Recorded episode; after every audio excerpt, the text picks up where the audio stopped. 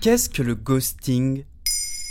Merci d'avoir posé la question. Le terme ghosting est tiré de l'anglais ghost, qui signifie fantôme. L'équivalent français de ce terme pourrait être l'expression faire le mort ou disparaître sans un mot. Il y aurait des tas de façons plus ou moins justes de définir le ghosting. Selon Wikipédia qui fait remonter l'expression à 2006, cela consiste à mettre fin à une relation en interrompant, sans avertissement ni explication, toute communication. Le dictionnaire en ligne classe ce terme dans la catégorie violence psychologique.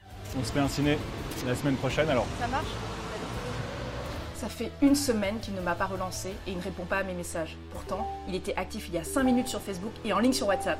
Il arrive parfois, notamment au début d'une relation amoureuse, que l'autre ne réponde plus du jour au lendemain. Ni au SMS, ni aux messages sur Facebook, ni sur WhatsApp, ni au coup de fil plus rien, sans aucune explication. C'est ça, se faire ghoster, être transformé par l'autre en fantôme. Cela peut concerner aussi les relations amicales, familiales ou professionnelles. Mais pourquoi tant de lâcheté? Le ghosting reste un comportement particulièrement inélégant à l'ère de la communication 2.0. Chantal Haid, coach en relation, explique au HuffPost Nous sommes des animaux conçus pour rechercher le plaisir et éviter la douleur. Et cette douleur, certains cherchent à la rendre un peu plus soft. Il y aurait à ce propos un soft ghosting. Il consiste à ne répondre aux différentes sollicitations de quelqu'un que par un smiley dans une conversation WhatsApp ou Messenger, par un pouce en l'air sur Facebook ou encore par un simple cœur sur un message privé Instagram. Cette technique plutôt sournoise permet ainsi de faire comprendre l'air de rien et sans trop d'effort à la personne intéressée que ce n'est pas réciproque. Ça rejoint finalement le ghosting, la radicalité de l'ordinateur. Soit c'est zéro, il n'y a pas de relation, soit c'est un, il y a une relation. Tout l'infini tient entre zéro et un. Le ghoster, c'est d'abord celui qui dit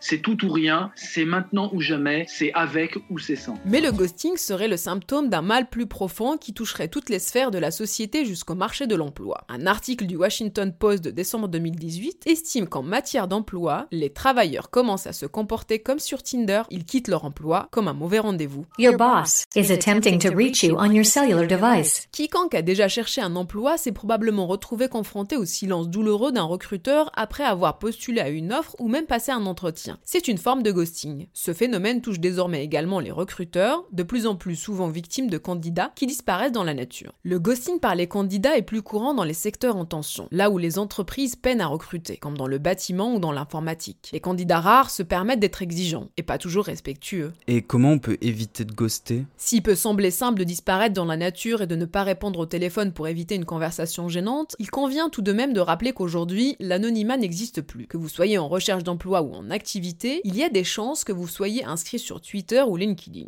Et si le recruteur que vous avez ignoré vous y interpellait en soulignant votre absence de fiabilité? Un risque non négligeable qui pourrait ternir votre image aux yeux de tout votre réseau. Une carrière, c'est long. Sur le chemin, il n'est pas rare de recroiser des personnes qu'on pensait ne jamais revoir. Mieux vaut donc éviter de laisser des mauvais souvenirs derrière soi. De plus, garder le contact avec des recruteurs est un bon moyen de pouvoir rebondir quand on traverse une phase difficile. Ces personnes pourraient faire partie de votre réseau et même, qui sait, vous être d'une grande aide à l'avenir, si vous les traitez correctement.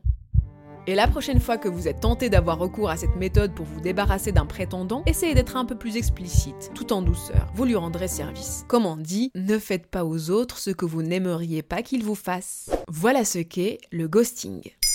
Maintenant, vous savez. En moins de 3 minutes, nous répondons à votre question. Que voulez-vous savoir? Posez vos questions en commentaire sur toutes les plateformes audio et sur le compte Twitter de Maintenant, vous savez.